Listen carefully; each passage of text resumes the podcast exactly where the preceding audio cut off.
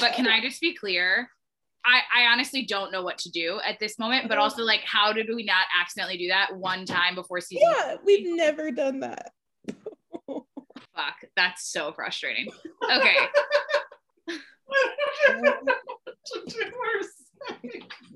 I also don't know when we're gonna reschedule for. Hey, Escaping Reality fam, it's Aggie again. I don't mean to make this an every episode occurrence, but just thought I'd give some context on what you just heard. We actually talked for one whole hour about season 40 without recording any of it. So you just heard the moment of the realization that we hadn't been recording. And so we re recorded and it's all good, but we pulled literal time and a half to get this episode out to y'all. So we hope you enjoy. You better be ready. It's coming for you. The fire is burning. And when this is through, one soul will survive. It's coming for you.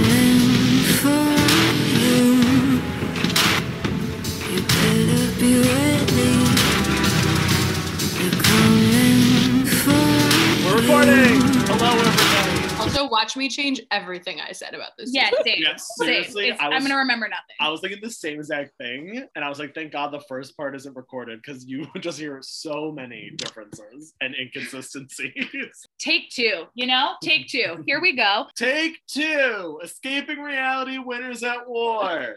Hi, guys. Welcome back to Escaping Reality, the podcast where four friends watch and discuss reality competition shows in order to escape mostly what is a disaster in the real world. This episode, we're talking about Survivor Season 40 Winners at War. I can't believe it, but we actually made it to Season 40. This year long journey is finally coming to, we'll just call it the end of a chapter because we're not done, but it's the end of a chapter. But before we get into it, make sure you're subscribed and you've given us a rating or a review if you really love us. And if you like our show, be sure to tell all your friends. We'd love to have them join the Escaping Reality fam. Hopefully, people are getting back into Survivor in anticipation of season 41. And we would love to hear their thoughts on seasons 1 through 40 as they listen with us. New episodes will drop every Wednesday. And last but not least, if you want your thoughts featured on the pod, you can email us at escapingrealitypodcast at gmail.com or slide in our DMs on Twitter or Instagram with a few sentences about your feelings on a particular season or topic for our segment, The Fans Have Spoken, and we'll read and discuss them in an episode.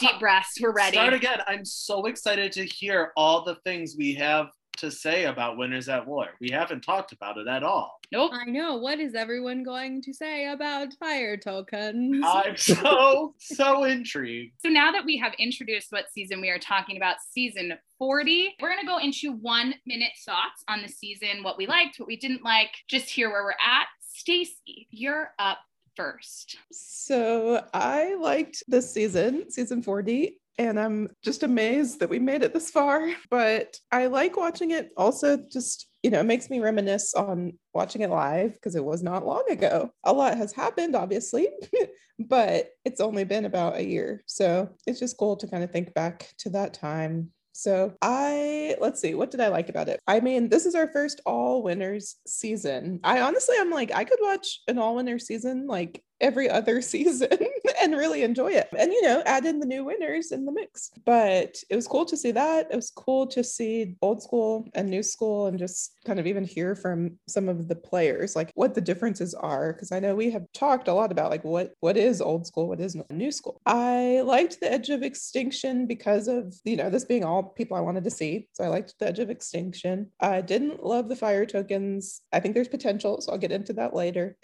I wish I knew what else I said before because I thought it was great last time. But here we are. Overall, I liked it. It's now cool to watch it after seeing every single one of these winners because before I had not seen some key ones like Yul, Parv, Denise, Sophie, and I actually went back and even before we started this podcast, I watched those seasons like because I liked them in season 40. So it's cool to now like watch it and know all the winners, know every season they've played in, be like very aware of their story, their survivor story. So yeah, I liked it and it's just now I'm just like, let's get on to season 41. I need more now. Anna, you're up, queen. I always see that when my name is next, but I'm like, I need to be called on first. So thank you. I really enjoyed this season, but I think more than the season itself, I enjoyed watching this season, if that makes sense. It felt like a very cathartic experience, not only because we've been doing this for a year now and like timing wise like i just moved back out of my parents house at the time that we finished watching all 40 seasons. Like it felt like a real culmination of this project that we embarked on but at the same time it felt like a close of a survivor chapter for a lot of these players. Like there's multiple confessionals where they're like this was like this is the end of my run and like i'll never play again. So like this is what this experience meant to me. And i thought that that was really beautiful and a good way to sort of usher in the next era of what this show is going to be. Obviously, we don't have a new season right away, but it's on the horizon, which is exciting. And so it just felt like a really lovely way to sort of put a nice bow on top of not only what we've been doing, but just Survivor and what it has been thus far. It's a season that I'm not sure if I would have preferred to watch it, like to have been a fan and experienced it in real time like with everybody else and like the announcement that it was going to be an all winter season and all that or if i would have preferred to have the experience that we had which is like let's sit down watch everything in order and then close it with this and not necessarily have something new to watch right away for Survivor. So it was a really lovely season to watch, in my opinion. And it has me excited for what the future of Survivor is going to be and what the future of this podcast is going to be. Nick. So I was really happy to watch it this season. I think it's a beautiful way to cap off the year that we've had together, you know, us as a friend group, but also, you know, with the podcast. It's a beautiful way to like kind of come full circle. And what was really funny is like a year ago is the time that me and Aggie actually watched season 40. So it was kind of like this like fun reflective moment to be like, wow, like literally a year ago we watched all of this and then now like here we are again doing it. So I loved that aspect of it. Sorry, just a- another quick editing interruption. Just want to be clear, we are not done after this episode. We have many plans for the future, so any comments we make about feeling like we're at the end or wanting to cap off our journey are all said in the context of watching 40 seasons in a row. But don't worry, your girls and your gay ain't going anywhere. Now back to the episode. I think this season was really strong in a lot of aspects, but I think there was also a couple things that were unnecessary to add in an all winter season. Like, I don't think we needed all of the twists in there. I think we could have just relied on the cast and their stories to kind of pull together this one larger story of Winners at War instead of relying on survivor gimmicks. Um, with that said, like, it's still going to be in the top half of my season's ranking. It's still really good, and it was still a very satisfying and fun season of Survivor to watch and I'm happy that you know, like we're able to end the story on a great season. You know, it would have been really shitty if like we all watched this season and we're like, wow, that's it. Great. So I'm happy that like we ended it. We're like, you know what? Yes, this is a good way to end our journey.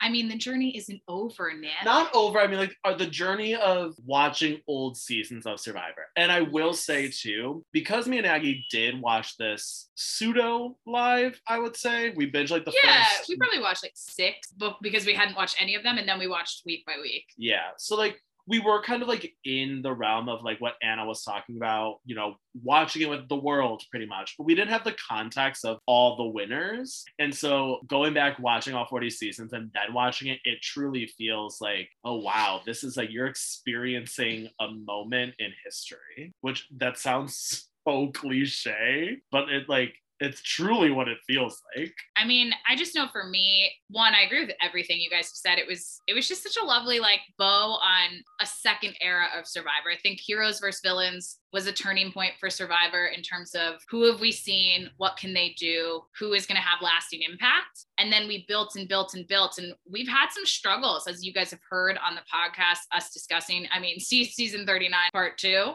There have been problems in this show. Like, it's not a perfect show, but I think one thing that I'm very excited about is we set a precedent here, both with the people we brought back. It wasn't, you know, they didn't bring back every person of color winner, but there was some actual attempts to get some people of color in there. There was some really exciting changes because I think where Survivor's at is after 40 seasons, you have to say to yourself, we can't do the exact same thing. And let's try some other stuff. Let's see what works, what sticks. And I think there are very few shows that have made it 40 seasons and or continue past 40 seasons you know what i mean i think the only things that come to mind are like the simpsons otherwise like nothing else has stood the test of time the way survivor has and i think season 40 is a really good example of why Is it perfect? No. Were you glued to your television every episode? Hell yes. Were you like, oh my God, I can't believe they sent Wendell home? Or oh my God, I can't believe Denise got Sandra out. Or like, oh my God, Kim, Tyson, Michelle, and Nick have just been left at tribal because Jeremy left. What the fuck is happening right now?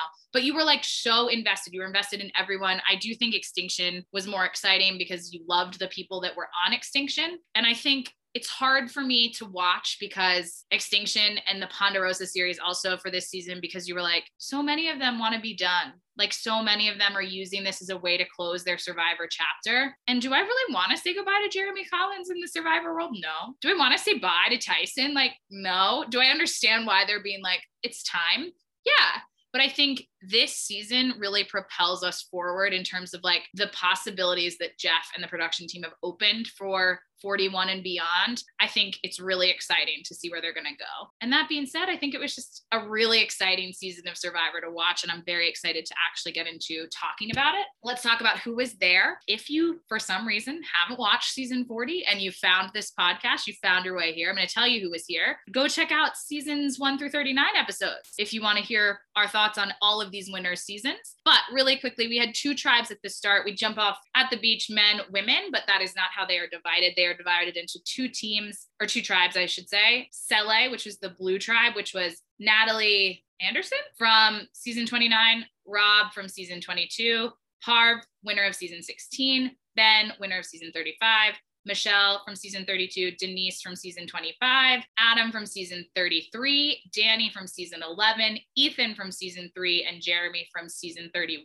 And then the other tribe was Dakal, which was the red tribe, which included Tony from season 28, Wendell from season 36, Amber from season 8, Kim from season 24, Yul from season 13, Sandra, winner of season 7 and season 20, Tyson from season 27, Sarah from season 34, Nick from season 37, and Sophie from season 23. Once again, I'm still proud of myself for getting those from memory. Be proud of me. I did it.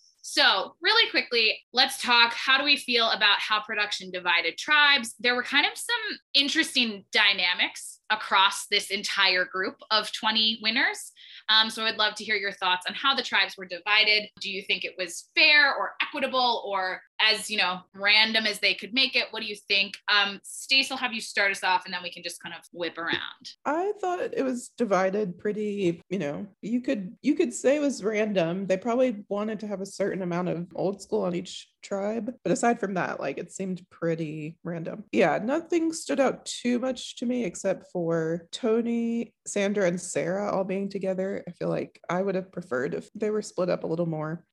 I think especially Tony and Sarah, just to start on the same tribe when they like have like a very well-known alliance and bond. I think I would have tried to split them up. But aside from that, I thought it was a good mix. I think for me, I think it was interesting because they did have four old school, technically old school players on each tribe. So we had on Sele, there was Boston Rob, Parv, Danni, and then Ethan. And then on Dakal, you had Amber, Yul, Sandra, And Tyson. and Tyson. I don't know why I couldn't see Tyson's name. I was like totally blanking. But like you had like that even divide of old school on each tribe. And I'm wondering if it was, I'm, I'm wondering if that was random because, like, I just don't know if they could have planned that so perfectly to be random. But maybe it was like, well, we have eight old school, let's just put four on each tribe and we'll randomly select which four. But like, we know we had to keep Boston, Rob, and Amber separated because that's like too, too easy of a pairing to put together. Like, they would have too easy of a time. We saw what happened in All Stars. We shouldn't let that just happen from the jump. I'm wondering like if it was truly random.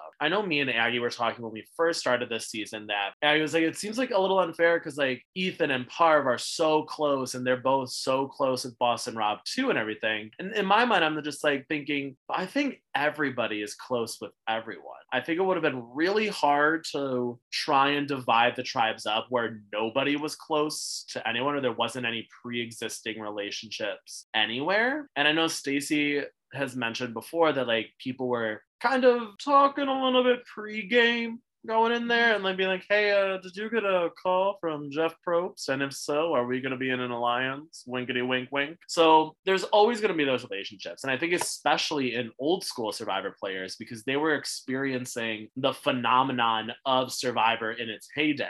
Not that Survivor isn't a phenomenon now, but I think there's like a different camaraderie between players and especially the winners in those first 10 years of Survivor because it was like every season was shocking that it was like the ratings were just continuing to grow. It was such like a huge social experiment and such a cultural moment that those first 10 years if you were a player like you were ingrained in each other's lives so i think it would have been really tricky for the producers to try and like find no relationships Yeah, I mean, to that same point, like, I think what's really fun about all of these people is that there can be so many different combinations of folks who know each other, folks who've played together, folks, why am I saying folks like I'm an old man? But folks who are friends outside of the game, even though they haven't played together. You know, like there's so many infinite combinations of how it could have come together that I like to imagine that maybe it was random or that perhaps there wasn't that much thought that went into it because of the multiple possibilities. I think it's probably more than a coincidence that like Rob and Amber are not on the same tribe, but like they could have been, and that would have been its own interesting dynamic to see how it plays out. Like there's so many combos of people. We see that bit between Michelle and Wendell the fact that they had dated and like they're not on the same tribe at the beginning, but eventually they do end up on the same tribe. So I think there was no right or wrong way to put the tribes together because whatever you got, it was going to be a pick and mix of interesting, fascinating interactions because everybody has some kind of connection, in my opinion. And I think for me, I kind of posed this question because I thought it was interesting, especially on Sele. I know Nick kind of mentioned this, but like Rob, Ethan, and Parv are all together. They're very close. Danni was not close with them, but she was like an old school player. Jeremy and Nat are very close. So to me, the Sele tribe seemed like a bunch of really close people and then like four random people, but like close in smaller factions. And Dakal seemed like Sarah and Tony, and then just kind of random people like people that knew each other but didn't have like super strong bonds necessarily to each other. So for me, that's why I thought it was kind of weird. But that being said, I can also see what you guys are saying is like the survivor community is so vast and so far reaching at this point. and on top of that especially a lot of the old school players just know each other from being around um, i also know like the new school players i think also with social media are connected to a lot of them too just how they blow up how other players like reach out to them and they're like hey i'm watching you. I'm like rooting for you things like that. I think there's just there's no way not to be involved unless you choose to take yourself out of that. And i think that's where we had danni yul potentially who was the other one who kind of was like i'm not super in like kim and kim and denise a little bit like kim less so but they were kind of like i'm not i'm kind of a free agent. Nick like there's just a few of them that were kind of like i know people but i'm also just like i'm not not tied to anyone. And i think that's where the gameplay got really interesting. So we'll talk about that in a little bit. But really quickly before we jump into just like really talking about the theme and the gameplay let's talk about the two twists. There were two major twists this season. We're going to talk about fire tokens first because you can't talk about edge of extinction without talking about fire tokens. I'm going to start with fire tokens to quote our friend Jeffrey, it was a survivor economy. And we were very excited to see what that was going to do for the game. I think Yul and Nick were paid by producers to talk about it in every confessional they gave. They were like, we'll give you an extra grand if you mention fire tokens every time you talk to us. You know what I mean? They were the only two who really talked about it a lot. Jeremy every once in a while, but Yul and Nick, it was constant. They were like, what are the fire tokens? What are they for? What do they mean? As we see, they were really only allowed to be used to buy things from the edge. But let's talk. How do you feel about fire tokens? Anna, you were the most vocal about the fire tokens, I feel like, between you and Nick. So we'll start with you and then go from there.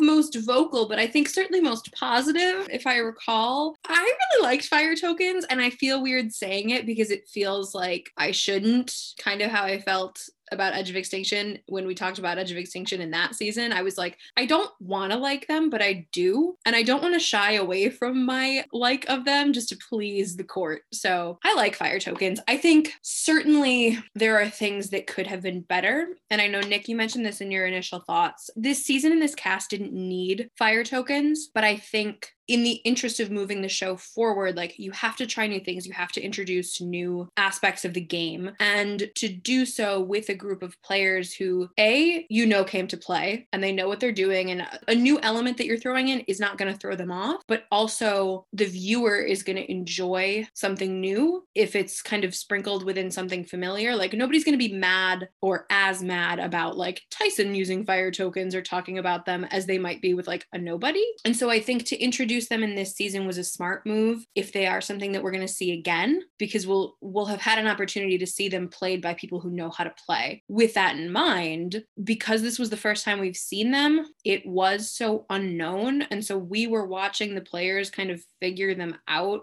as they went along, which again, if we ever see them again moving forward, hopefully anyone who's playing on that season will have seen this season, know what to expect, and be able to sort of plan accordingly of like, oh, I know the times at which I might be able to receive one, or how to potentially get more, or how many may end up being in play by the end of the game, what's going to be available for me to purchase with them. Because what we saw here was like, oh, everybody starts with one and like you have a menu and you can pool your money and buy a tarp. And like nobody did that. Maybe in a season of not returning players they would have been like we need a tarp. But we didn't see that here. But i think part of that was also because nobody knew what was potentially going to be on offer. And so the next time that we see fire tokens if we ever do again i think that will have been solved and we might be able to better judge whether or not we like them. But i like them. i want one make a necklace out of like Bendon because Ben never used his fire tokens. Okay, my thing with them to counterpoint from you, Anna, is I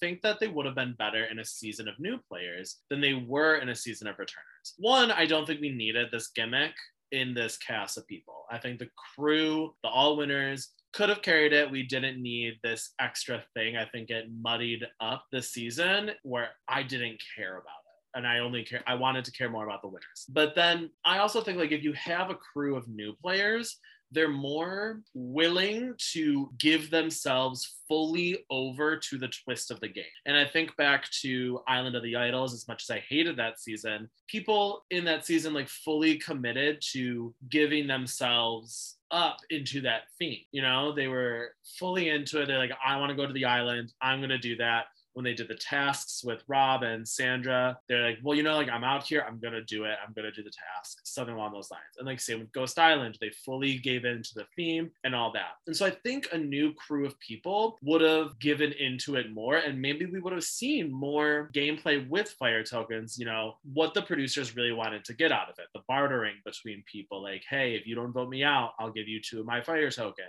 something along those lines. Like we might have seen more. I also think a way to fix it is I wish that the things that, that you could buy were more to do with the game instead of like tart, a jar of peanut butter. I wish it was like buy an immunity item, buy a steal a vote, buy, you know, the idol nullifier things like that because I think that could have been really interesting to see. I know you could have bought advantages in the game if you're on edge of extinction, but if you were in the regular game, you didn't have that option. And I think that could have been really cool. It would have given the fire tokens more meaning in a sense because then anybody could spend them anybody could spend them and use them at any time instead of patiently waiting so like maybe somebody from edge of extinction will give you the opportunity to buy an advantage but they also might not so you might just waste all your fire tokens and never actually use them or people like just might not bequeath them to you bequeath them. I don't know.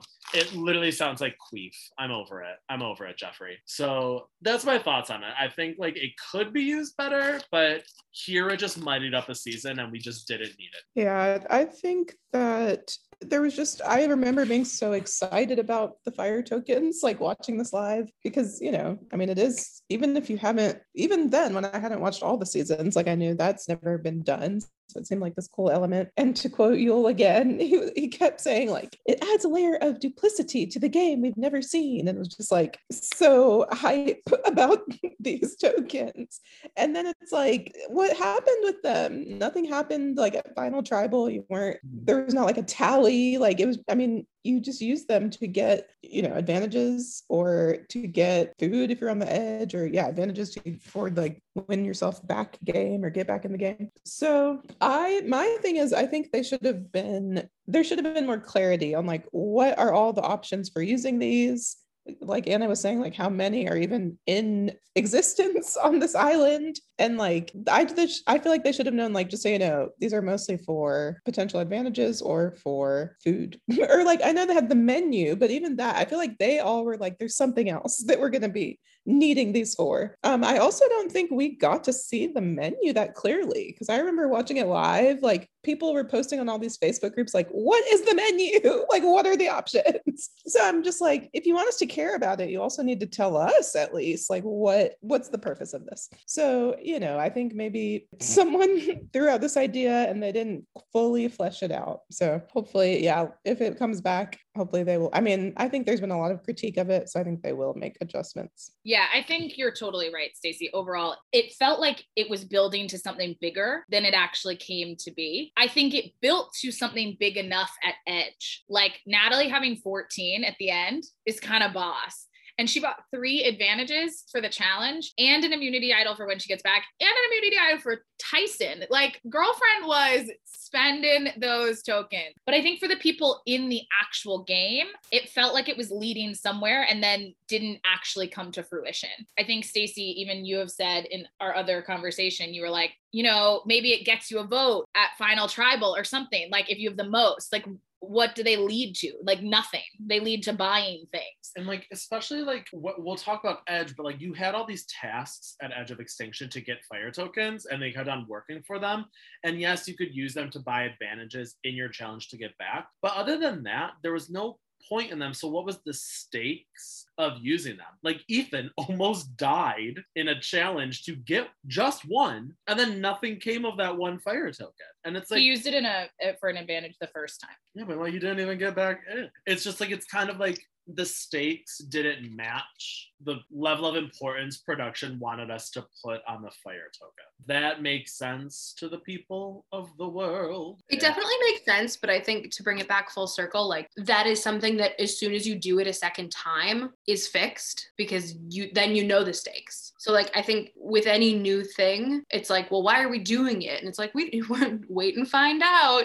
And you're like, well, no, I, I would like to know up front so that I care and I know what to like watch for. So agreed that like it's definitely an issue in this season because you're like, why is Ethan gonna die for a fire token when like it, it's not gonna matter for him? But I think moving forward, if we see it again, that it will matter because you'll know why you would potentially want it, and then you can make the informed decision of like, is it worth it? I don't think I'm opposed to ever seeing fire tokens again. I would be okay with seeing them again, but I wish that they weren't introduced in this massive Winners at War epic season.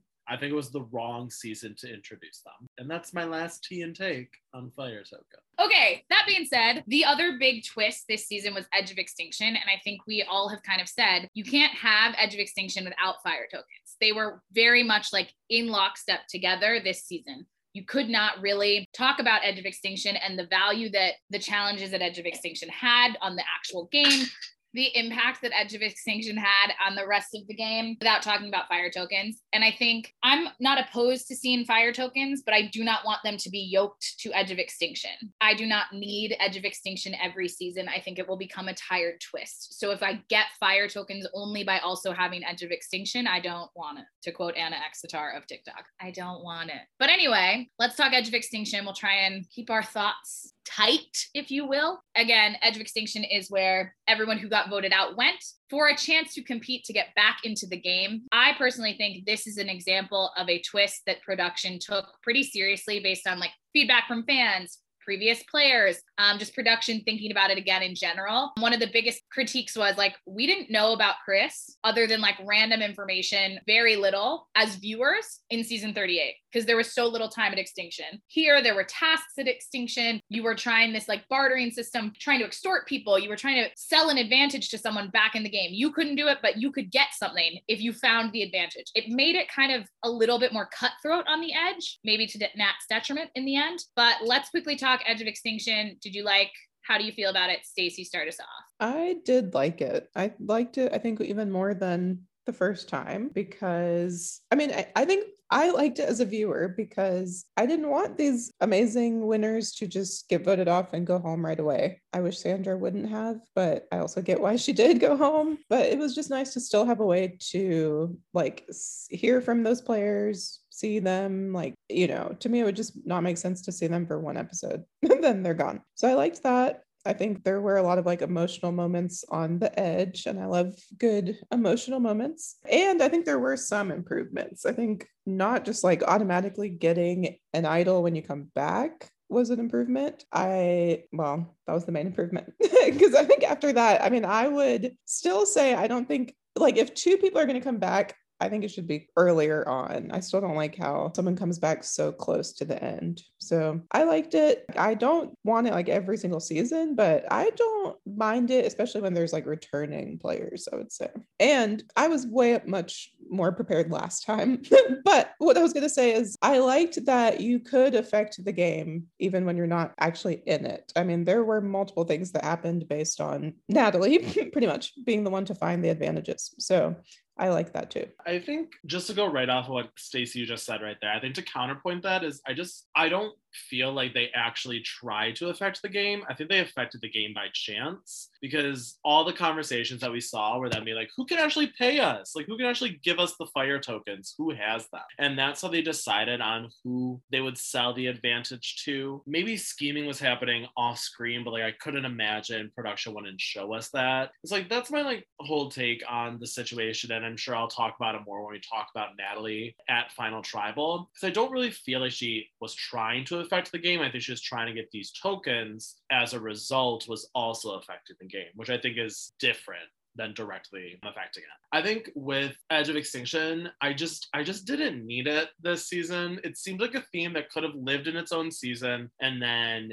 mm, don't need to see it again. And I understand that they were probably like, well, we paid all these people to come back, we need to get our screen time. But like, I just wish that we were more focused on the players still in the game than we were at Edge of Extinction. Because we got a lot of good stories and interesting life stories, or just like we learned a lot about the people on Edge. You know, like Ethan had beautiful moments talking about like his life surviving cancer, and you know, Yul talking about Penner, and just like things that like were beautiful about Edge of Extinction, but it just kind of felt like I don't need to know this or I don't need to listen to you guys because you're not actually in the game and only one of you is coming back.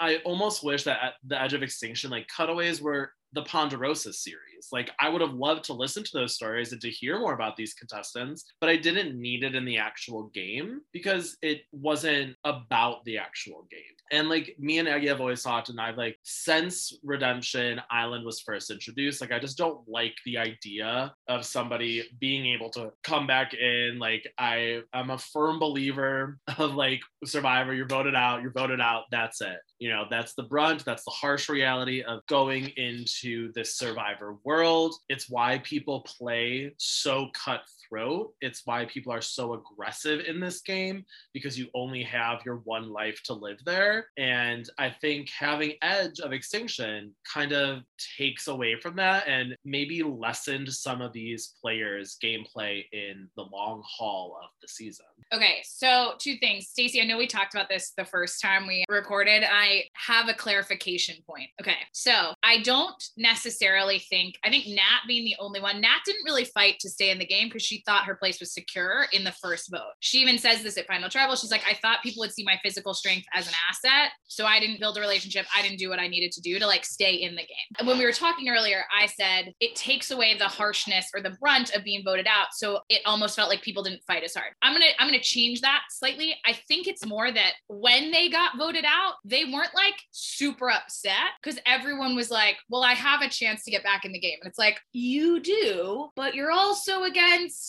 quite a crew. Quite a crew of people are at extinction. So it was, I think I was looking back at my notes and like Amber, she's like, without extinction, there would be no hope. And I'm like, girlfriend, there kind of is no hope for you. You're not getting back in the game. Not when Nat Tyson, your own husband, takes your fire tokens to buy an advantage and an idol. Like, you know what I mean? Like, there's not hope for you realistically. And so for me, there were times where it felt like certain people almost laid down their arms in a way in this like war metaphor. Regardless of whether or not that's what they actually did, it almost felt like that because of their cutaways at extinction, where they were like, I still have a fighting chance. And it's like, you kind of don't. So that's my like mild clarification on that comment. But also, Nick, you were talking about how you're not necessarily convinced that Nat affected the game on purpose because you were like she was so focused on the tokens and i actually do think she was pretty strategic about who she sent them to partially because she was looking for specific number of tokens but i also think partially because she did send them to certain people i think she didn't do a good job of like claiming that when she got back into the game and being like tony i extorted you because i knew you were a threat or something like that or saying like hey i actually sent sandra the idol because i knew she would be vulnerable or some of those people that she had sent things to were out of the game. So she couldn't get returns on that. You know how like Ryan sent Chrissy in season 35? Why do I remember things about season 35? I'll never know. But Ryan sent Chrissy a, an immunity idol for the first tribal. And then Ryan at the merge or tribe swap, I don't remember, was like, hey, I sent that to you. Nat didn't necessarily always have that option because some of those people had already been voted out. So she's like, I sent you an advantage, but now you're at the edge with me.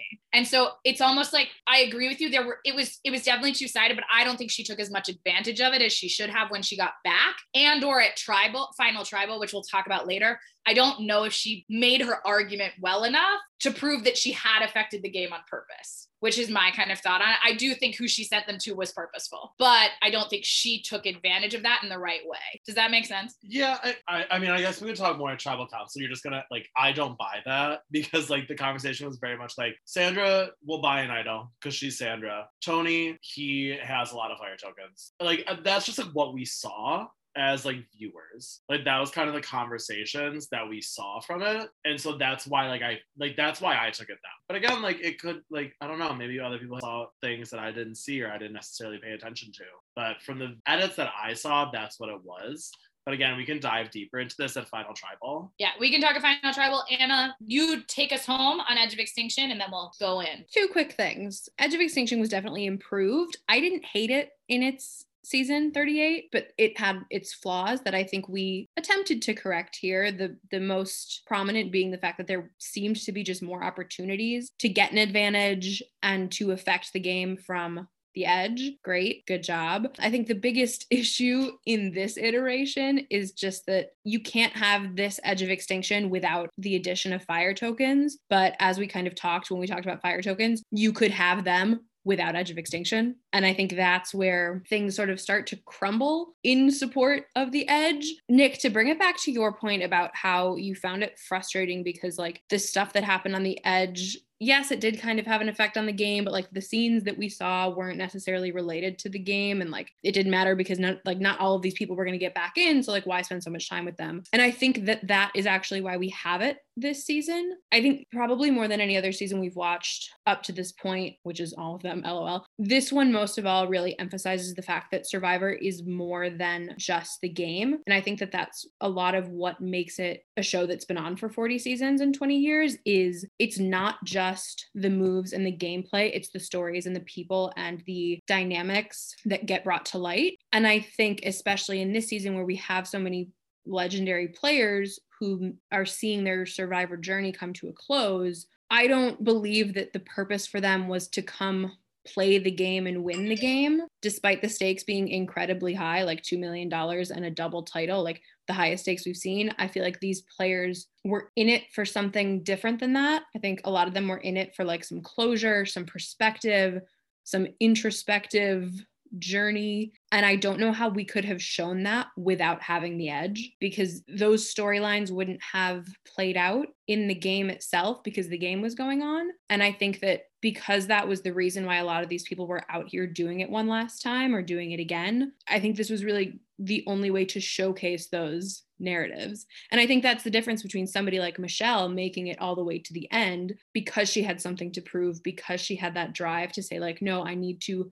come back and treat this basically like a second chance versus somebody like Ethan or Amber, who it's like Ethan's whole storyline on the edge is like, I just wanted to get well enough to come back out here again. Ethan's never going to make it back into the game. He knows that. He still tries, he puts in his effort, but I think the storylines that we got on the edge were not like, how am I going to get back into the game, but more like, what does this game mean to me? Why am I out here? And what am I going to take away from this experience? Maybe they knew that when they gave us the season for Edge of Extinction of like, we're going to have this all winter season and we need a place to kind of put them, keep them on screen, but not necessarily in the game so that we can watch this all play out. I don't know if they had the foresight for that, but that to me was the real purpose of the edge and less like, oh, how are you going to get back in the game? Because that's one, two people out of a whole group that we want to watch them. Yeah, and I think that's a beautiful end to our conversation about the edge of extinction and leads really well into our fans have spoken, which we'll get to in just a second. I think your point about the storytelling of this season, I think the storytelling of this season's immaculate. And one of the reasons I like it is the storytelling.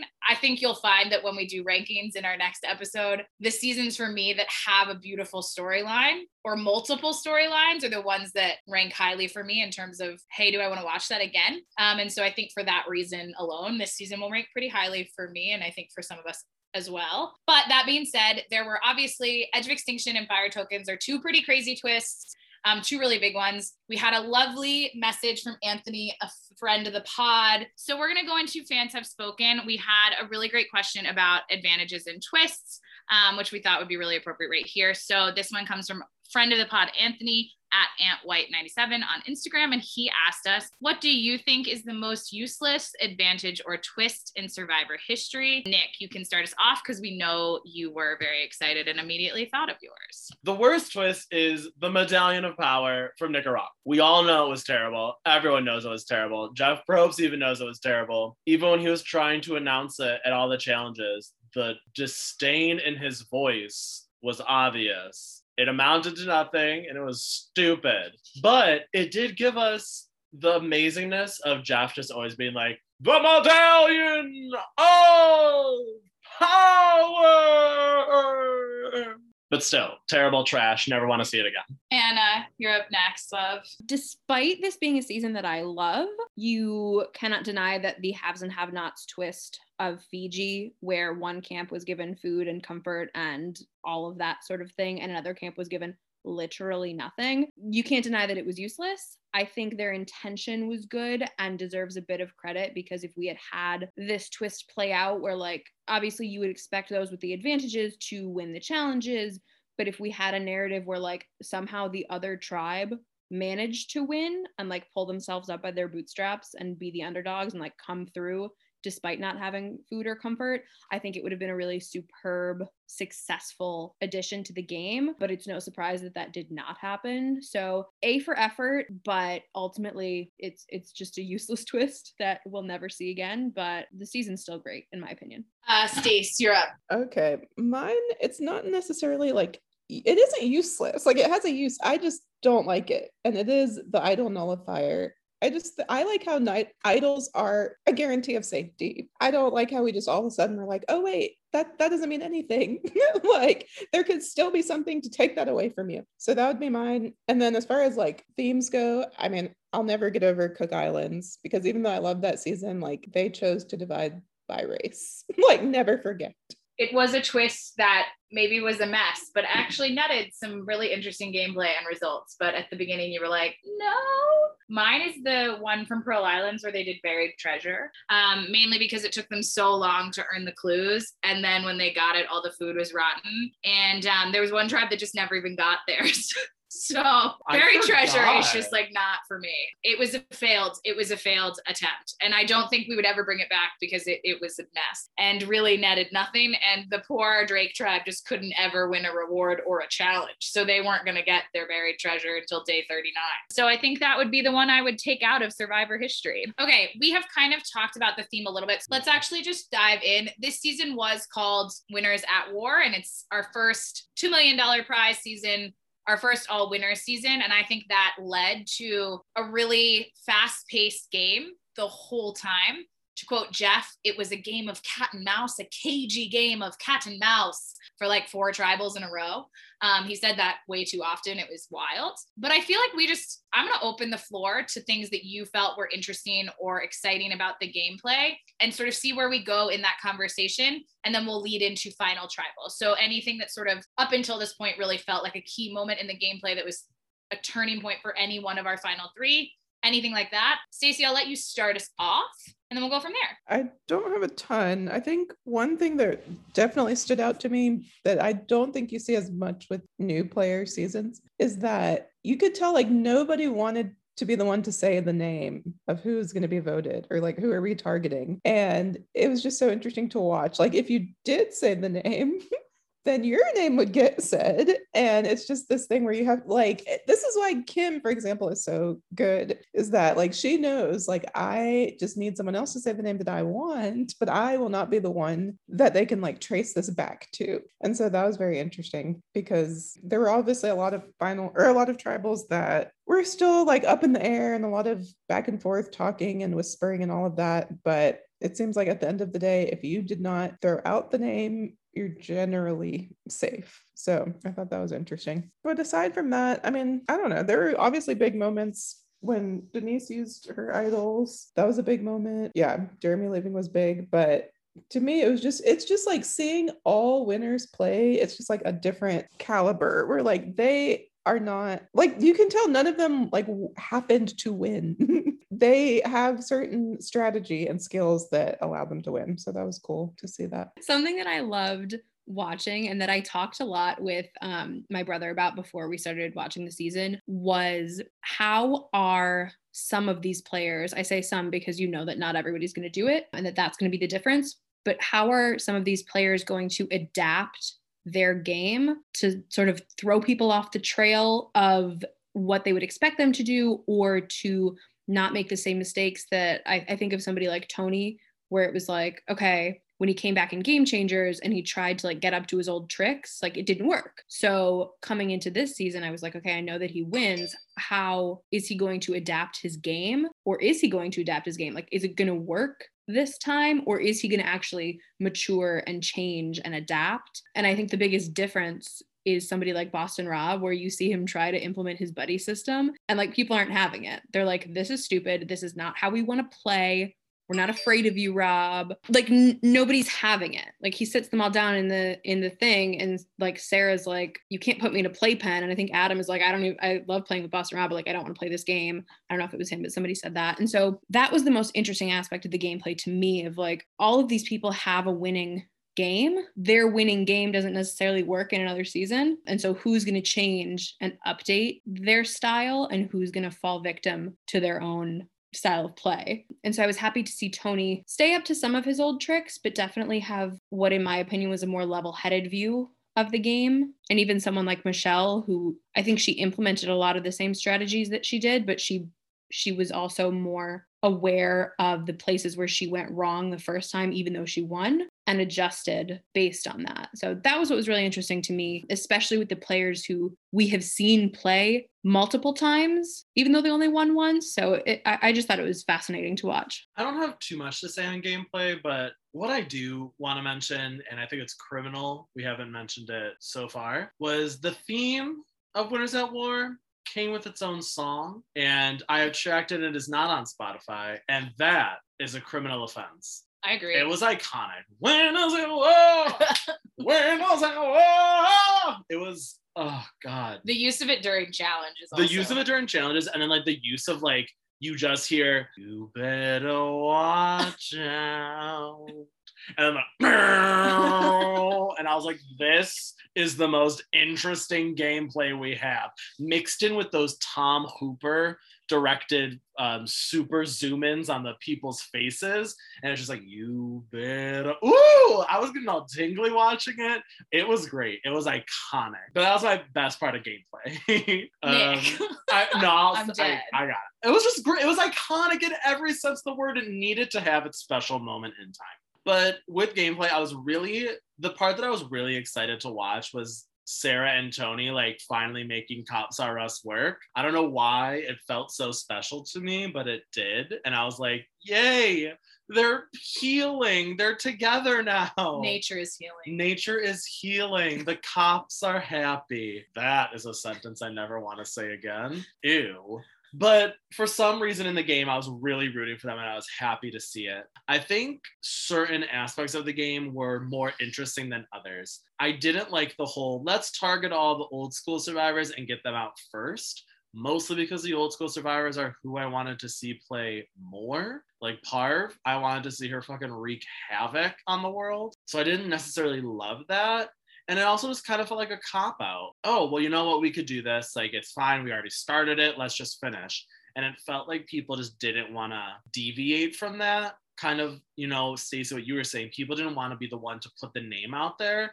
And so no plans really ever got switched up or fucked up in a sense because it was kind of like, this is the plan, we're going to stick to it. And yes, there's always like a lot of talk at the actual tribal councils, but it always felt like it was, it still went the way that they wanted it to go. And I almost wish that people weren't so afraid to put other people's names out there and go against it. Like if it, if Nick was like, I'm gonna stick with old school players, like I'm actually going to work with Parv and Yul, and I'm gonna stick with them and save them. I think that would have been a really interesting side of things instead of just like new school, old school, and then like Cops Are Us, that whole group just like taking out everybody. But that's like kind of like what it broke down to. Okay, so I have a lot of thoughts on gameplay. Um, I know we're on a time crunch, so I'm gonna try and like truncate my feelings, but like if we want to talk about gameplay for season 40 on a different episode, I have feelings.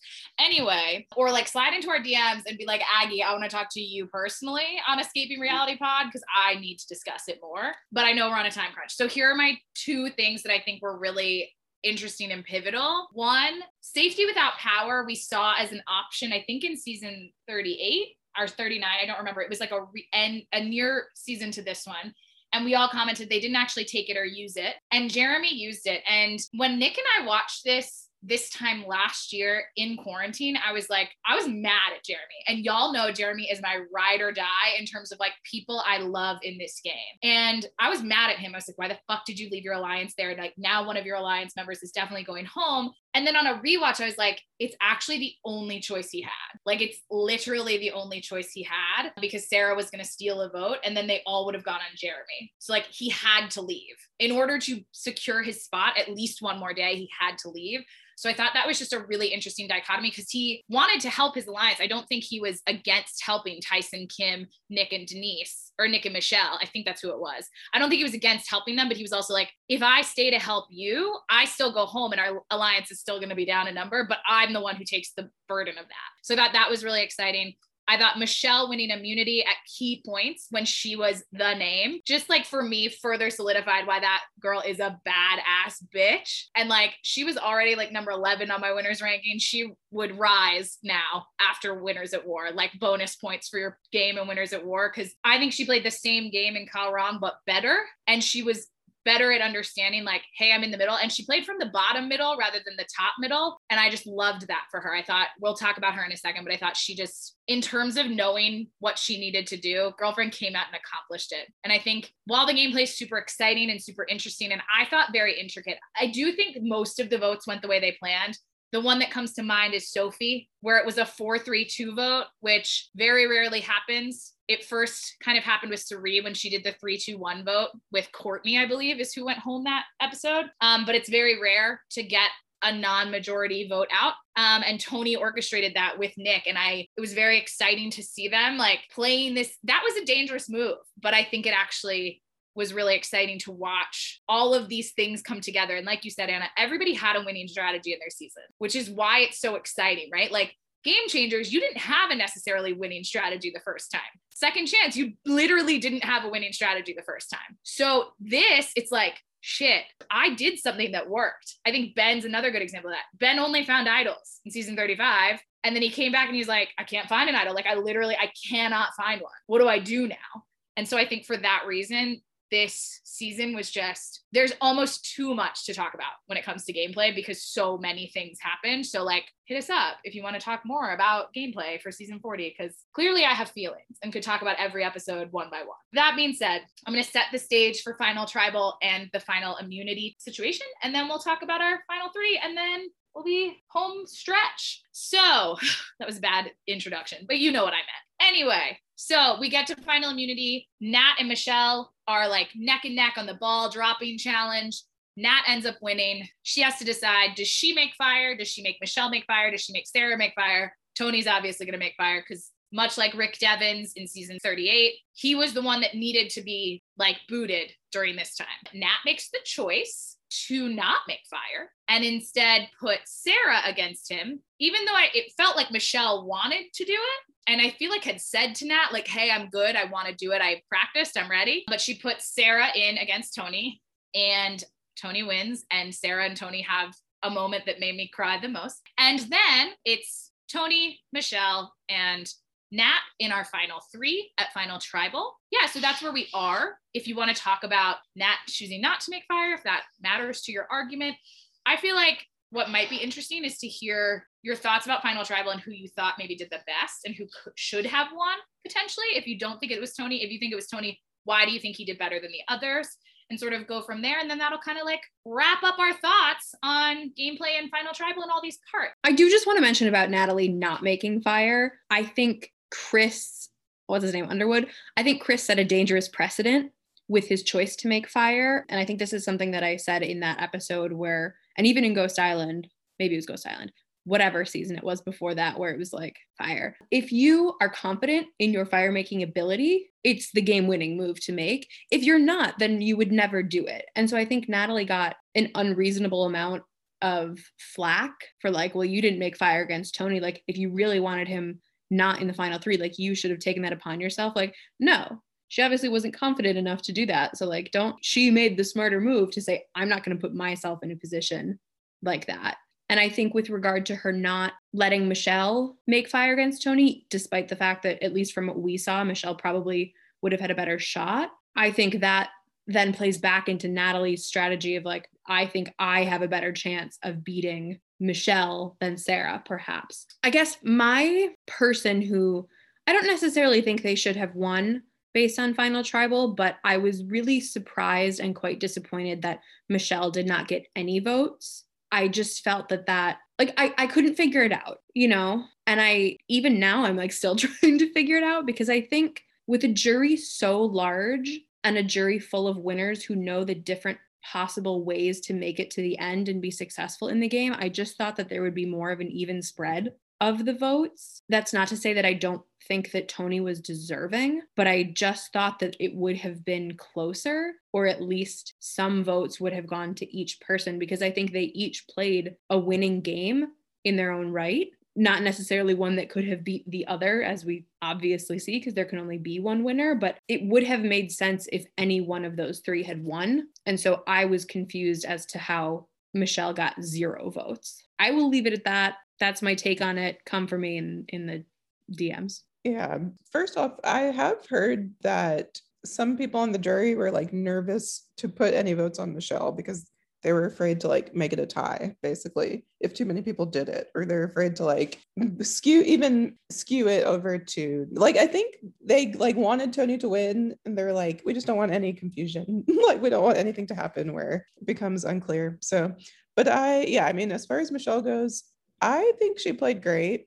I mean, I think it was hard for her to have like any big moves to speak of necessarily, just because of kind of how the game went. I even though I think Tony is amazing. I mean, I watching this, I was really like, Tony is way smarter than you would think just based on him being like funny. But actually, that leads me to one thing I noticed is that he had the jury all laughing. He was storytelling, like he was telling such funny, engaging stories that these people were like, I love him. Like, I love him. And you always hear all these seasons, you've heard like, vote for who you want to like represent us for this season. And I feel like he got them to be like, I want to, like, if it's not going to be me, Tony is the most like just the best representative we could have, personality wise, even, and then also how he played the game. I think Natalie could have had a better, like, I think if Natalie had won, I wouldn't be like upset, even though I think Tony was great, because I do think you can make a huge storyline on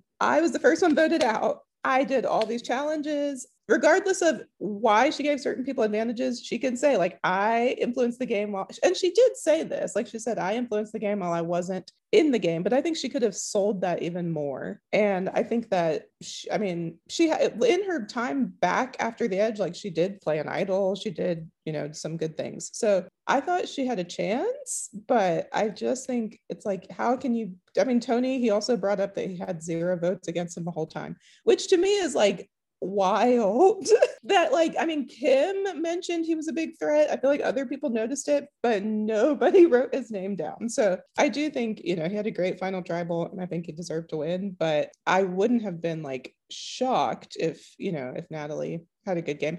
And i do think that again, being on the edge, Rob was like, why didn't you talk to me and um, my wife like the whole time we are on the edge? Like being on the edge can be a disadvantage. I really think it can be. And I feel like if she had just stayed in the game, she might have even had a better shot. So that's all I have. Stacey, I didn't even like really think about what you said about like who would the winners want to represent this season. And like to think like I don't know if this is in their mindset, but to me, I'm like, I wonder if they were all sitting there like, do we want a sneaky winner who played really low key, was on the bottom? Like, I mean, we love her and I love her gameplay for sure, but like it definitely is very low key and it's not big and flashy. And I'm wondering if like some of those winners were like, Mm, I think like a big flashy winner should be credited with being the best of the best, not somebody who's a low key winner. I don't know if that's going through their brain, but like that is something to kind of speculate and think on. I agree with everybody else. I think it's criminal. Michelle got zero votes. I think it's rude. I think Michelle had a remarkable final tribal, just like she did in her OG season. Like her final tribal was great. She explained her gameplay, she did the best she could. She was like, This is my moves. This is what I did. I wasn't able to make big, flashy moves because I was always on the bottom, but this is how I did it. And this is how I made it to where I am today. And I loved listening to her and watching it. I think it was very obvious. I mean, again, I knew Tony was going to win, but I think it was very obvious that the jury wanted Tony to win. And they were kind of just like, Team Tony, we don't care about Natalie and Michelle we'll ask them questions and hear them out, but they're not going to win. It's going to be Tony. And like that's just evident from like every single thing Tony said. The jury was hanging on to every word, cackling. Even like when he won in fire, they all gave him a standing ovation and applauded him for winning fire against Sarah. That jury wanted Tony. And I think it's funny because like Natalie said that when she came back and uh, nobody believed her or like they didn't do anything about it. And to like the plain eye, like I feel like maybe like I even thought when I was watching, it's like I she's lying. Like it's not that big of a deal. And then like listening to Final Tribal, I was like, you know what? I don't think she was lying about that. I don't think that was gameplay. Think that was her being very true and very honest to the fact that the jury wants Tony to be their number one. My thing with Natalie is like I just I just don't think that I remember when I watched this season originally, Natalie was kind of like who I was pushing for, and I wanted her because I liked the redemption arc of coming back from Edge and all that stuff. But like watching it now, I'm just I think she's the last person I would have wanted to win. I think I really wanted Michelle. Tony, I was happy won. I think Tony deserved his win and like Nat on the bottom. I just I don't see a world where I could justify Nat winning. And I don't think she had the best performance at Final Tribal either.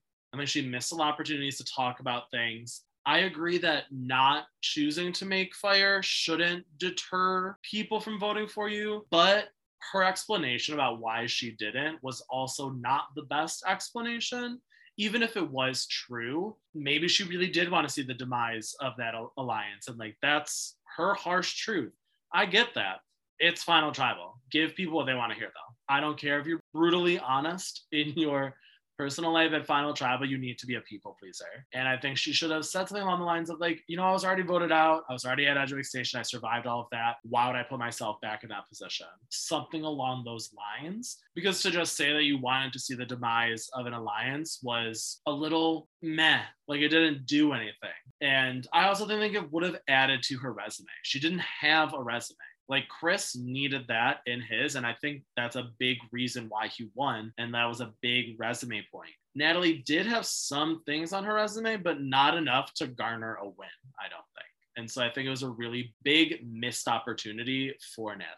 Okay, I have some thoughts. And then that'll kind of be where we wrap up before we go into our last few segments that we all know and love. Okay, honestly, end of the day, they, it should have been a three way tie. I thought they all did an incredible job. I know that's not what we want as Survivor fans, and like you can't split the $2 million or give them each $2 million. But I think in this moment, in this season, none of them played a game that was worthy of zero votes for Michelle or even just four for Nat.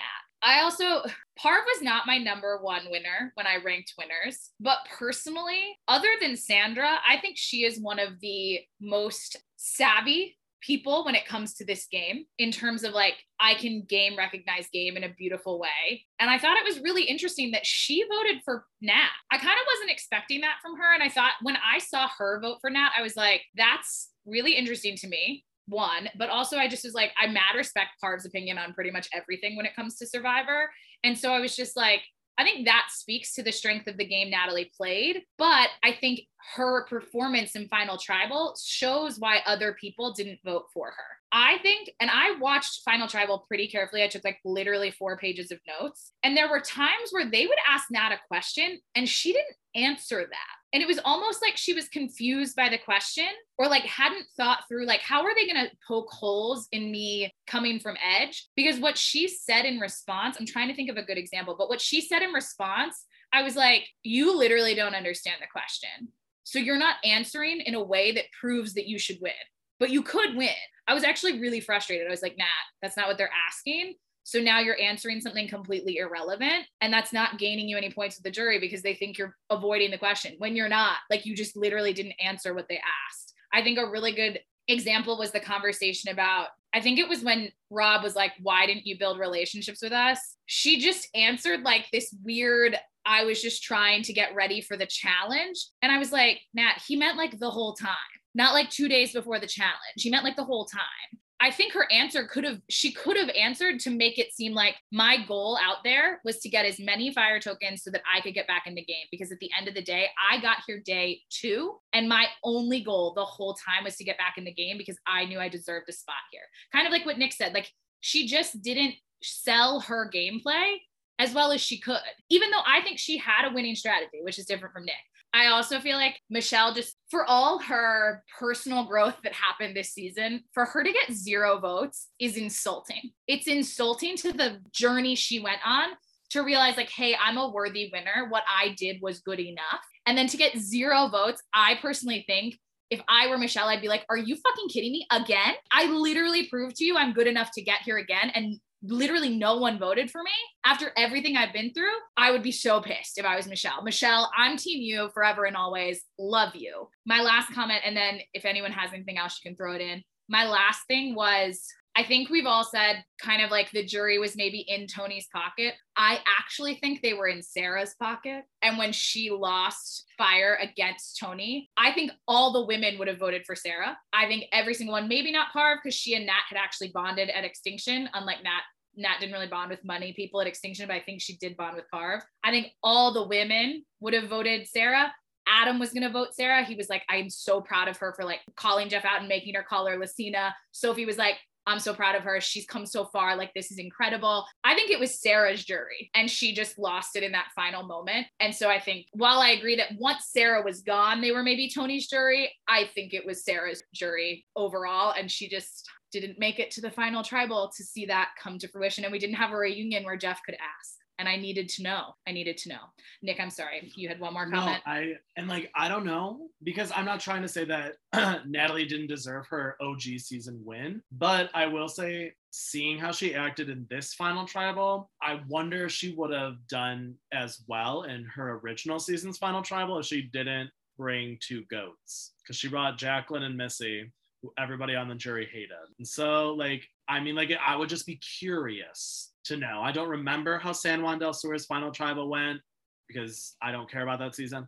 But I will say she did. There were it was two goats and Natalie. So I'm very curious to see like how I don't know. I just I don't. That's just me sprinkling a little something in there. I think the other thing with Natalie is at least now we've seen that coming back and making it to final tribal from the edge doesn't necessarily mean that the jury will vote for you, which is something that we were like, ooh, I wonder. Stace, any final thoughts? Yeah, I mean, you could see like I feel like um Michelle did look very sad, like was sitting there with her sister, which didn't get any. But if you think about it, I mean, I do think that's like a fair uh, concern that they had. If two people voted for her, then it's a tie, right? For between Natalie And Tony Tony. had 12 votes and Nat Oh, I thought four. he had eight. Had 12. So um, oh, it was 12 to 4 to 0.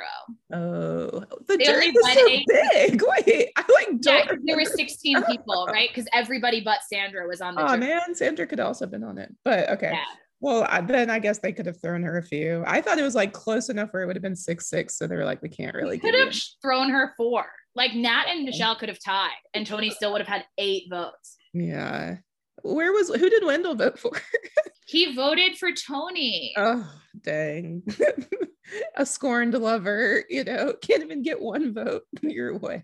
So, yeah, I mean, I definitely think she deserved votes. I think she played very, very well. I also think like she had just like, I don't remember as much from her first season, but she had such a good attitude. Like, that sounds so cheesy, but like, she truly was smiling all the time. She was congratulating people who won challenges. And then when the people on the edge were like saying their, I don't know, their whole like story about what Survivor has meant, she was like crying along with them. And I was like, oh my gosh, I want to be friends with Michelle. I feel like we would get along. So yeah, I do wish she would have gotten a couple votes, but I don't know. I mean, I I think she at least now knows like I did deserve to win, and I I'm, I got to the final three in an all winners season. Like nobody can really say anything about her. So that's I think that's all I have. Any other feels that you would like to air on Survivor season 40? I would just like to say that I think it was incredibly disrespectful that Sandra quit the edge, and that's all I'll say about that. We can talk more. We'll, Um, we'll talk offline because how dare you? I don't disagree. I just feel like she couldn't have won, so I I understand why she left. I get Anyway, it. I get it, but I honestly wish she would have at least stayed the night. Like, come on. I bet the producers were like, bitch, we gave you so much money. You can stick it the fuck out. All right. So with that, we'll move into honorable mention. As I was going through this, I think we all have some special feelings towards lots of different players this season because the way tribal were going, it, there was never one specific person that was like, oh, we're getting a different, like, how do I want to say this? Like, we're they're the only one in charge. I do think, regardless of Tony potentially being in charge of a lot of thinking that guided votes, I think every person had a pretty valuable play. We're all going to give our own honorable mention. So I'm going to go first. Mine's actually going to go to Sarah Lacina, or Lacina, as she now forces Jeff to call her, which I'm so about. Go off, you strong, beautiful lady. I think it was so beautiful to watch her and Tony like actually work together for once in their three seasons together, that actually come together and like really truly be a friendship that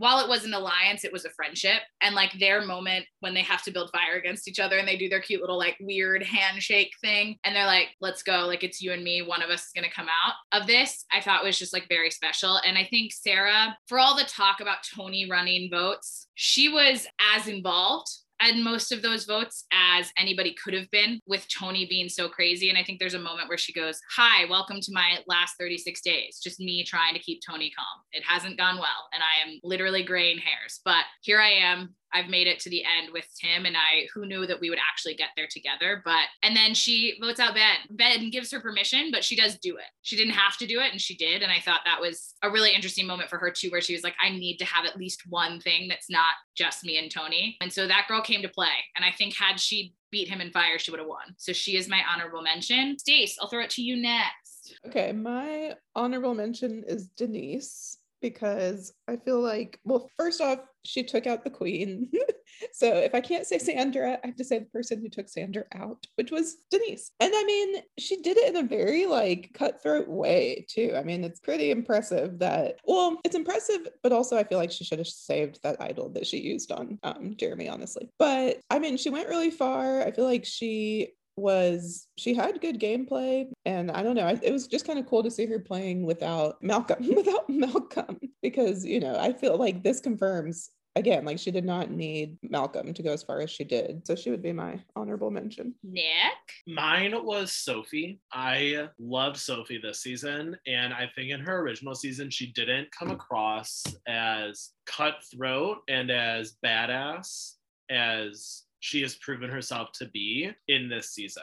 Her and Sarah were running game, and it was so much fun to watch. And I love the moment at that crazy tribal where she was just like, you know what? Us five, let's go stand over here and pick who's gonna go. That's it. We're, we're gonna go do that. And it was just like, damn, go. Off. And in a season of people who are all about like, we're gonna build strong relationships and we're gonna like be friends with people, she was like, no, I'm gonna play the game. I'm gonna do it. I'm gonna fuck shit up. And I, that's what I like in Survivor players. I don't care about you being nice to people. So I liked when Sophie was just like being cut. Anna? My honorable mention is going to the person who I think after having watched this season would jump the most places on my winners ranking, which we did last week. And that is one Mr. Adam Klein. Terrible player. Adam came in, I think, 32nd on my winners ranking, and he did not improve his gameplay, but I think that he in this season was something that I've talked about before, which is we usually get like a narrator every now and again. And I think for a big chunk of this season, Adam was our narrator because he wasn't really in the game. um, that sounds terrible, but like he just wasn't, he wasn't on the same caliber as the other winners that he was playing with, in my opinion. However, he brought this like energy and this childlike wonder of like he was the fan, even though he was in the same community as all these other players. And so we sort of got to see everything play out through his eyes. And also, he just seemed confused all the time. like, it reminded me a lot of the things that I said about Keith when we watched Second Chance, where I was like, he just doesn't know what's going on, but he's able to comment on it in a way that is so relatable and so funny. And every time Adam had a confessional, like, I would laugh out loud because something about the way that he spoke and the faces that he made and his like blind confidence, but also complete awareness that like he wasn't playing a good game just made him the most fun to watch. Um, in our group chat earlier today, Stacy pointed out that he looks like a meerkat, which I now cannot unsee because it's so spot on. And like that was just his energy of just sort of like sort of like popping out of the ground every once in a while and being like, what's going on? And it just, it was such a joy. And to see that after really not vibing with him in his season, I think we got to see a really different side of him that made him just so incredibly likable. Yeah, honorable mention, Adam. I love it. He was someone who I was not excited to have back, to be perfectly honest, and did very much enjoy. Not for necessarily him playing Survivor, but for him being there. All right, let's move into our favorite segment. Hashtag Jeff needs a vibe check. Um, every season he needs a vibe check, and I think this season was no different. A man cannot be. I think he's never been more excited to see a group of people and or comment on them and their own tribal councils in one season than he has been in this season. It was like when heroes versus villains where he was clearly on team everyone because he just liked everyone it's that again. So let's see. Nick do you have your jeff needs a vibe check moment ready to go? Yeah, it was at one of the crazy tribals, which every tribal this season was fucking insane. And Jeff had enough of it at one point where he was just acting like a race car commentator. And he's like, and they're coming around the bend. Here comes Jeremy talking to Denise, and Denise is going to turn right here and talk to Nick now. And now Nick is going to come over here and talk to Michelle. And Michelle's on their tails. Oh, they're they're about to sit down. Oh, but somebody else gets up. I was like, Jeff, you good, bro? You good? it was very funny and very enjoyable stace Um, mine was very early on when all the people arrive. They have their champagne or whatever to celebrate. And as their toast, Jeff says something, I didn't write it down, but something like, because, and I'm not going to do the accent, but he uses a, his best attempt at a British accent, I think, and says, a drink before a war is always a good idea. And I just, I don't, I don't remember seeing that or hearing it when I watched it live, but I had to like rewind and I was like, are we okay with Jeff just like going off script? like what's happening to him?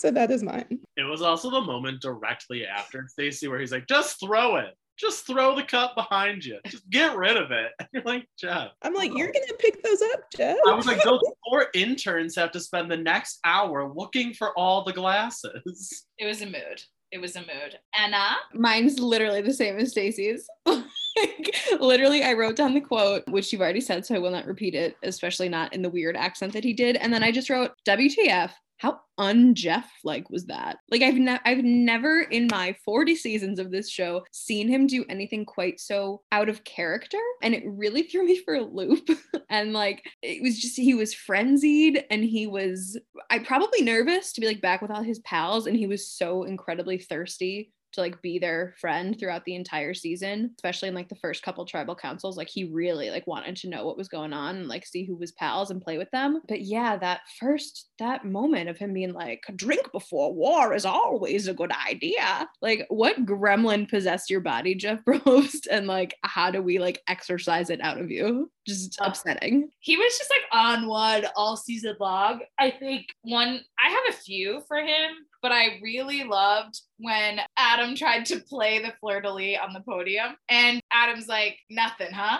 And then he goes to sit down and he's like, and Adam's like, it's not an idol, right? Or something like that. Or it was worth a shot. And then Jeff goes, You're convinced it's not. And so Adam's like, I would like to play that. I would like to play that thing. And then he's like, It's not an idol. And I was like, Jeff, why did you give him hope? That was so unkind. Like it was so unkind. But can we talk about like it should have been? It I was think that moment was Jeff being like, oh, Jeff like waiting for like the producers in his earpiece to be like, yeah, yeah, yeah, yeah, it is, it is now, it is right now, it is. Yep.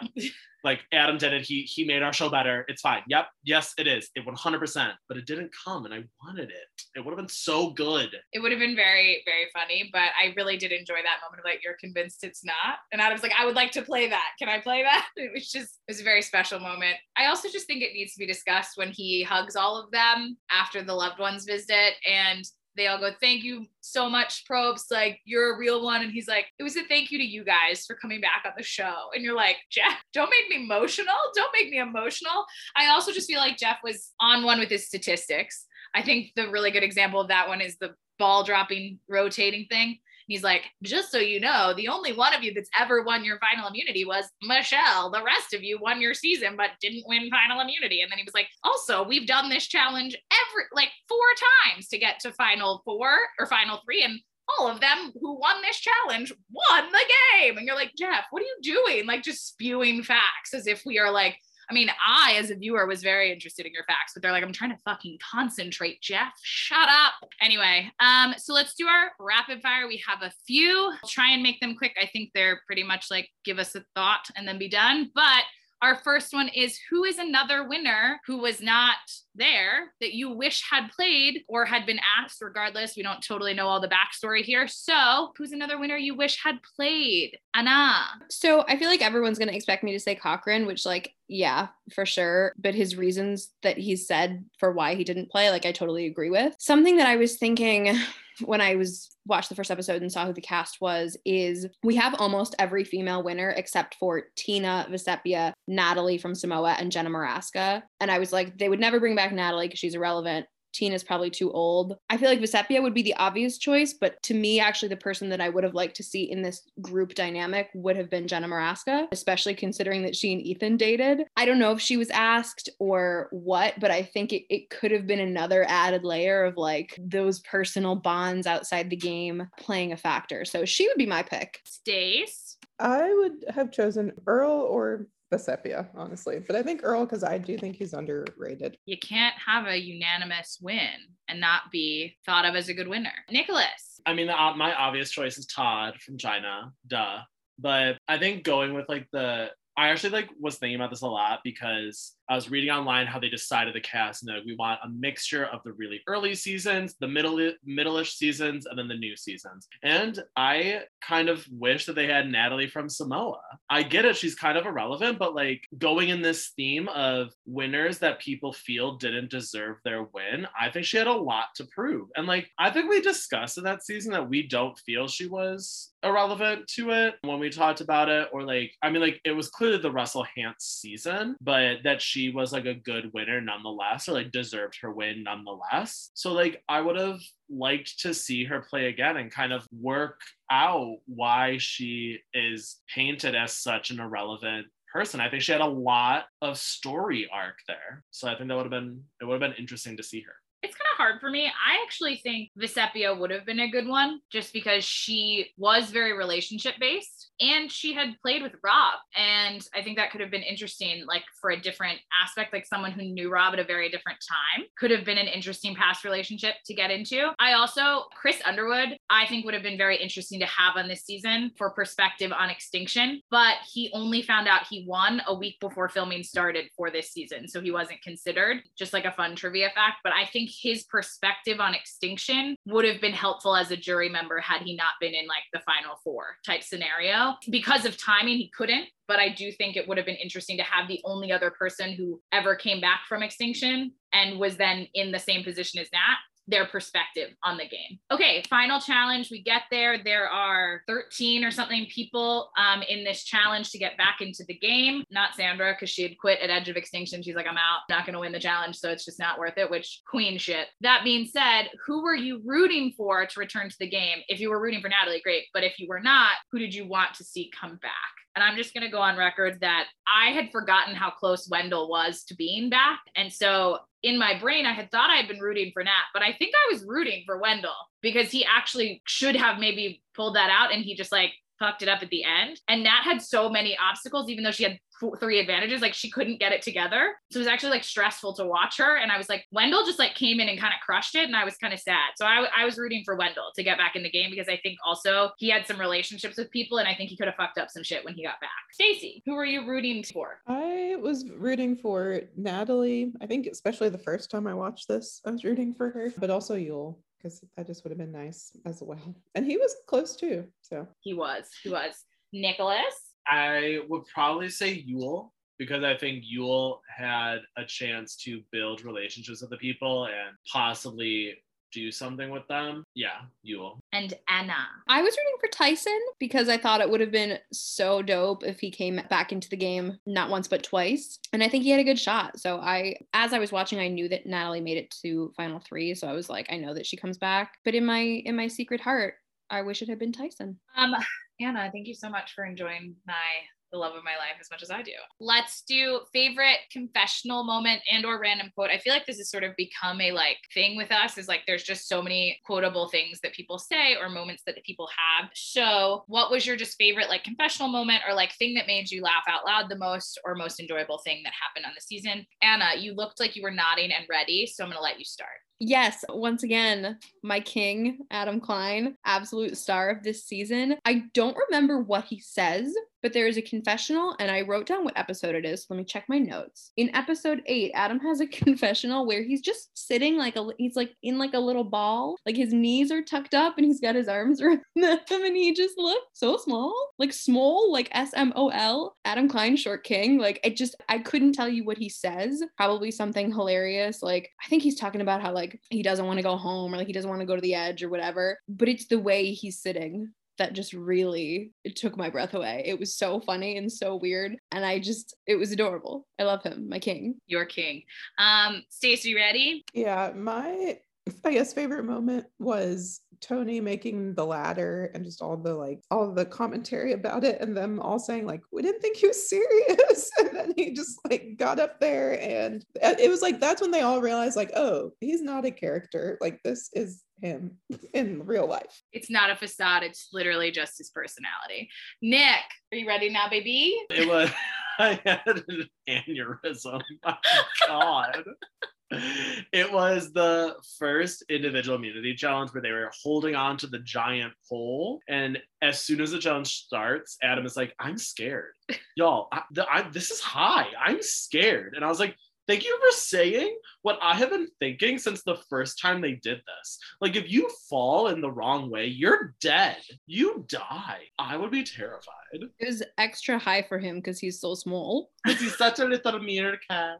Stacy, I just I almost said one of yours because there's a quote where Sophie, in reference to the ladder, she's like, it's like playing with a kid who's playing make believe but then you realize no they think this is real in reference to tony which i thought was just hilarious. But i also love in that same episode they do the immunity challenge which has now become like a kind of regular challenge where they like make the wheelbarrow they get the keys they get the chests and then they have to push the chest and the wheelbarrow like take it apart put it back together like the whole thing. And Dakal wins. And so rob m ethan and parv were like freaking out because they're like this is the second time we've gone to tribal council. It's not looking good for us. And ethan turns to rob and he goes you suck today. And ethan and rob goes you weren't much better. And it just like was this moment of like, yeah, we're old now and like we can't we can't play this game the way we thought we could, which was just like very funny and like a very real moment. They were very much joking, like laughing, having this moment, but I was just like, oh my God, it was so funny. You suck today. So did you. You weren't much better. And I just I appreciated that these 40 year old men were like, it's it's not what we thought it was. And that's a bit of a bummer. Okay. I feel like we just have to do a favorite Tony moment. I understand that sometimes Tony Vlachos is not the person I want to hang out with outside of the game, but damn, he makes good television. So, favorite funniest thing that Tony did. Nick, go. It's a Tony and Sarah moment, but it's when Sarah needs to sneak into the other camp to steal the sneak a vote or steal a vote, sneak a vote. What the fuck is going on with You're gonna me? slip a vote in there. He's gonna sneak in. Jesus Christ. And they're like putting ash on Sarah's face to get her ready to go in. And he's like, spit in it, spit on it, Sarah. And she spits. And all the dust flies up in their face. And they both just look at each other and they're like, what the hell are we doing? Why are we doing this? And I'm like, I don't know. This is unnecessary. You muted yourself Stacey. to tell Stacy to go. I'm so tired. disaster, honestly. like You want to go last, Stacey? Is that what you No, said? no, no. I can go. I was saying this is disastrous. but Forty I- seasons later, we lost our shit. We completely forgot how to do a podcast. Stacey, you're up. okay, well, if I would have read through all of these, I would have saved the latter comment for this. But I'll talk more. This isn't as funny, but with his gameplay, I just this season realized like Tony is very, very good at this game and is thinking ahead of like other people. But there was this whole thing where when Natalie comes back, she's gonna use, I think she's gonna use her idol. So she, basically, Tony wants everyone to just vote Denise out so that he and Ben don't have to use their idols to do that. and he like says that so clearly and they don't listen. And then what and it's like he knows this is going to happen. He's the only one who thinks that natalie could have an idol. Sarah's like convinced there's no way. So exact it's just when you see that tribal it happens exactly how he was afraid it would happen. And i was just like wow tony is smart. So that was just my eye-opening moment with tony. Anna. Tony really won me over this season. I didn't dislike him coming into it, but even when we watched Cagayan, I knew that Tony was the winner of that season and that he was like this big figure in the survivor world and then i knew that he was the winner when we were watching this season. And i just i kept having these like expectations of what he would be like and then he kind of shattered all of those things with how goofy he was with how likable he was. And i just even after watching uh Cagayan, i still wasn't really expecting it. And i just i loved how goofy he was. I loved when we saw him with his kids. But my favorite moment this season of tony's was when he was talking to jeremy and they were looking at that random calendar that they had. And tony was like oh yeah it's two weeks. And jeremy's like wait a minute what? He was like yeah it's two weeks. And he's like it's n- it's nine days. And tony's like yeah two weeks. And they have this whole conversation and you can see jeremy like the shock in his eyes realizing that like it's not a bit. And i feel like that was the theme of tony is like it's not a joke. This is just how he is. And jeremy had the realization at the same time as i did where i was like oh my god no this is he's living his truth. Nine days is two weeks. And he explains it and you're like no that checks out. Like i get i get where you're coming from. So yeah i along with jeremy was like oh this is tony great i'm on board i love it That's also one of my favorite moments of Tony. I think he's just hilarious in that moment. And Jeremy like tries to argue with him. And it's like, why are you trying to argue with the crazy person? But Tony goes on record being like, I don't have any fire tokens. No one leaves me any fire tokens. He's like, I don't have anything. I'm the poorest man at camp. And then he's like, and then he goes, I'm like that kid at the bodega who can't even afford gum. And I'm like, what? what are you talking about? Which I just like really enjoyed in that moment. Um, he also talks a lot about how he's like, I never go anywhere. I never leave my town. This this is my only adventure. And I was like, oh, Tony, don't make me like you. What's happening? And then one last rapid fire question. It's gonna sound like honorable mention, but it, it's slightly different. Who is one winner who you think actually got like a redemption arc, even if it was just for you? Um, maybe not necessarily in the game, but someone who you were maybe not super excited to see, and then across the season you were like pleasantly surprised by you. It sounds a lot like that was Anna's honorable mention of Adam. Like think that vibe, but for everyone now. And Anna says she has someone else. So who do you think got redemption in your eyes from their previous season, or how you thought about them going into the game? So Anna, do you want to just start us off? I will start. Yeah, I think the things I said about Adam definitely could translate to this question, but I'm going to say somebody else. Um, I'm going to say Ben. And if you go back and listen to our season 35 episode, I liked Ben. And one of the things we said was like, okay, let me wait and see how I feel about him when we get to season 40, because everybody was like, oh, no. And I think even though I liked him before, I feel like he redeemed himself. Maybe not in my eyes, but in other people's eyes. He played a really kind of goofy game. Um, he wasn't really calling any shots. He was kind of just winging it with the people that he was with. He was in the tight alliance with Tony and Sarah. Um, but as we saw with that, he he had these moments of perspective and self awareness of like he knew that how he had been perceived from his winning season, and I think he came in with the goal of reversing some of that to the best of his ability of saying like I know that people don't think that I deserve my win, that I just had a bunch of idols, which is true, but it was his own recognition of that that really redeemed him, in my opinion, of his ability to say, like, I know that that's what people thought of me and they're not necessarily wrong, but I'm here to show that I'm more than that and that I'm a full, well rounded person and player. And yeah, he may not have been the best on this season, but I think as a character, which I know he's a real person, but as a person within the game of Survivor, I think he had a really transformative two season arc. Agreed. Um, Stace, you ready? Yeah, mine was Tyson. I just, I mean, I've always thought like he's, you know, he makes good TV because he's very sarcastic, but seeing him with his daughter and seeing him just like clearly like the way he said you know my job or what i'm like good at has always been survivor but until I became a father and realized like I can use my quirky, weird skills for that. And just seeing him like showing his daughter, like, this is what I wear to work. Like, this is where I go to the bathroom. It was so cute. Like, I got very emotional with Tyson multiple times, which I didn't see that coming. So I've been new about Tyson, but I'm so glad you've joined me, Stacy. Nick. Well, but, like only for this season. I still great. I'll take it, Stacy. I'll take any Tyson love I can get. Nick, you're up. Um, shocker, it's not Tyson. Um, no, mine is I was going to pick Ben, like Anna. I think Ben had a transformative moment.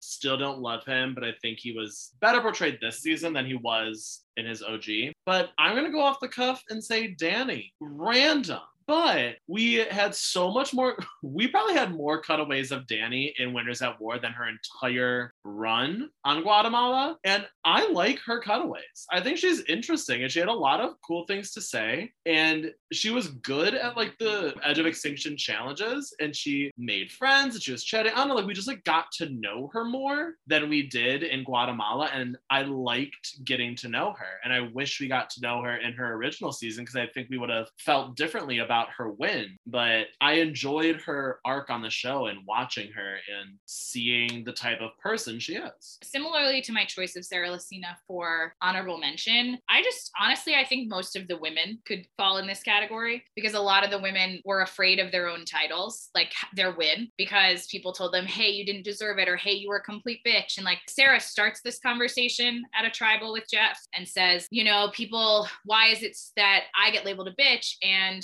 if Tony does the same thing or another man does the same thing as me, he's considered a strong player. And then, you know, Jeff has this whole moment of like, you know what, I maybe haven't even done, I've maybe done that. And so I think someone who actually gets redemption and validation for her win is Michelle. In season 32, in our episode, we talk about how she should have won. And like, I have no question she should have won. But she talks about in a moment where she's like, what became one of my proudest accomplishments became one of the lowest points of my like self-esteem because everyone told me it should have been someone else other than me. And her moment at final tribal where she goes i've been to 15 of 19 tribal councils this time. My first time around i only went to six. And so i had a lot of questioning about whether or not i actually deserve to win. And i can say that no it actually has to do with who i am and the strategy i have and the game i play because i am in completely different circumstances. I played from the bottom the entire time and yet my name was either not in your mouth or I had immunity. And so, like, you don't get to come for me and say, like, well, Michelle is not a valid player. And it really guts me to my core that she gets zero votes in Final Tribal. Guts me to my core, which we've already talked about. So, we will see you next time. Can't wait to tell you what we're up to next. Keep an eye on our Instagram, social media, all of that. And we will tell you where we're going next in terms of what we're going to watch, what we're going to talk about until season 41 starts up again. All right, y'all. Thank you so much for listening. I'm officially a broken human being. I'll see you next time. Peace out, motherfucker. Thanks so much for tuning into this episode of Escaping Reality. We're so grateful to have you all in our podcast fam. If you like this episode, make sure you subscribe and give us a rating and review on Apple Podcasts. If you're listening on Spotify, give us a follow for new episode notifications. We love interacting with you and want to hear your take on the season. Slide into those DMs at Escaping Reality Pod on Instagram or tweet us your feels at ESC Reality Pod on Twitter. Go ahead and hit us up. We're excited to continue to grow our podcast in a few different ways. One, if you're a Survivor alum, we'd love to chat with you about your experience and or any of your Survivor feels.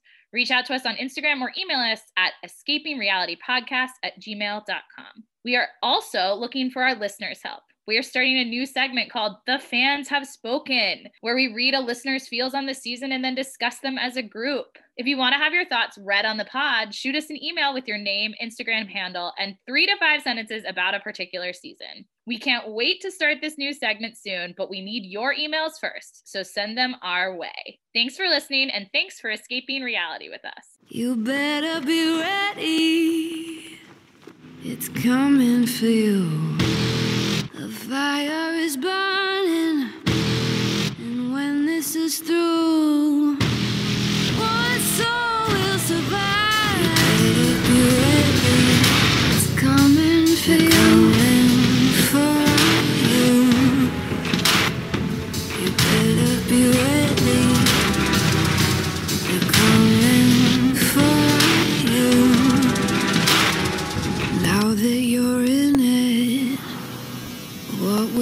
Do?